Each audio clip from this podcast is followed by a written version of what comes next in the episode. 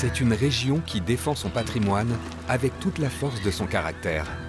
La Camargue, pays de marécage, est le paradis des flamants roses. Mais l'animal sacré ici, c'est le taureau. Ils vivent dans ces plaines en semi-liberté, élevés par des passionnés, les manadiers. Alors les gars, poussez-vous. Ce matin, Patrick Laurent et ses gardiens préparent les chevaux pour aller au devant des taureaux. Et tout se passe ici dans un calme absolu. Si on est calme, les bêtes seront calmes, que ce soit le cheval ou le taureau. Et nous, dans, dans la famille, c'est plutôt ça aussi. Quoi. on est plutôt calme. C'est des chevaux très rustiques qui ont surtout un sens du bétail aigu. Il faut qu'ils soient, qu'ils tournent rapidement, qu'ils arrivent à lire le, le regard du taureau. L'équipée commence. L'objectif Encercler le troupeau pour ensuite en faire sortir certains taureaux. Notre boulot avec le cheval, c'est ce face-à-face avec le taureau qui veut rester avec ses congénères, mais, mais bien sûr, il faut y aller au boulot comme tous les matins. Tiens Moi, je suis né ici, j'ai mes racines qui sont dans cette terre, dans, dans cette ambiance, dans ce travail. Et euh, je, le dis toujours, mais ça nous réveille la nuit. C'est une vraie passion. Ces taureaux sont élevés dans un seul but, en faire des champions dans l'arène lors des courses camarguaises. Dans cette tauromachie, pas de mise à mort ou de blessure de l'animal. Les rasteurs en blanc doivent récupérer des cocardes attachées par des ficelles aux cornes du taureau. Ce jeu dangereux, Dorian l'exerce en professionnel. Avant la course de ce soir, il vient voir à qui il aura affaire. Il y a le taureau fougueux, il y a le taureau qui nous anticipe. euh, Il y a plusieurs styles de taureau. Pour certains, c'est un jeu. Lui, il joue. Mais voilà, on risque notre vie et il faut que je me concentre et que je me prépare mentalement et physiquement. Souple au départ. Là. Super. Dernier échauffement avant la course.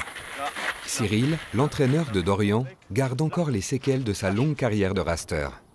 Ça, c'est deux coups de corne de- dans le bras. Il y en a eu un dans la main, là.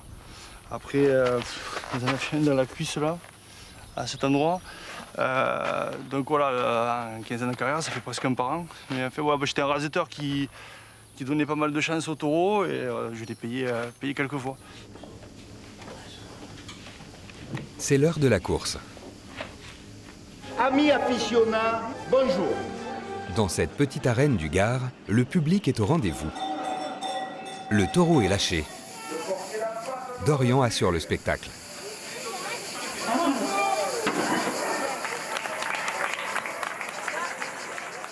Avec ses six cocardes récoltées, le jeune raster gagne une centaine d'euros. Quant au taureau, après 10 minutes de course, il aura droit à un mois de repos. Taureaux et chevaux font partie du paysage camarguais.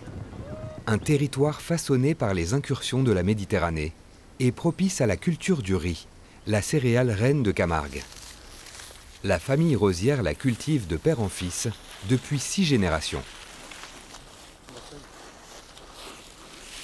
Elle est bien trempée. T'as vu? Je pense que il faudra un peu de Mistral pour que ça sèche et pour qu'on puisse l'emballer. hein. Chaque jour, Jacques le père et Jean-Philippe le fils travaillent à quatre mains. Il sait parfois que je vais me planter, mais il me laisse faire, il me laisse faire et au moins je vois que je me plante. C'est enfin, c'est des trucs comme ça, c'est voilà, ça se passe bien. Non, ça se passe bien. Le riz, euh, selon ce que vous faites, vous le tuez ou vous le faites vivre? Et c'est ça qui est très important. Et on ne peut pas dire qu'on a appris d'une année et qu'on va reprendre les mêmes réglages pour l'année d'après. C'est totalement différent selon la météo. On a trouvé des photos anciennes. Une culture exigeante, issue d'une longue tradition familiale chez les Rosières.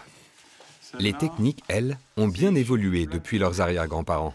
Vous avez la batteuse qui est entraînée par une machine à vapeur. Ah, j'adore cette photo. Elle est belle, hein Là, il n'y avait pas la clim hein, et la poussière. euh, On est heureux, hein, on est heureux qu'il y ait une suite. On serait malheureux s'il n'y en avait pas. Mais euh, on est aussi un peu inquiet de l'avenir, euh, comment, comment l'avenir sera fait, euh, voir s'ils pourront continuer cette passion. Malgré un avenir incertain, dû à une concurrence de plus en plus forte et à la montée des eaux, les cultivateurs de riz de la région se battent pour que vive leur patrimoine, aussi précieux que les fêtes populaires et les paysages de Camargue.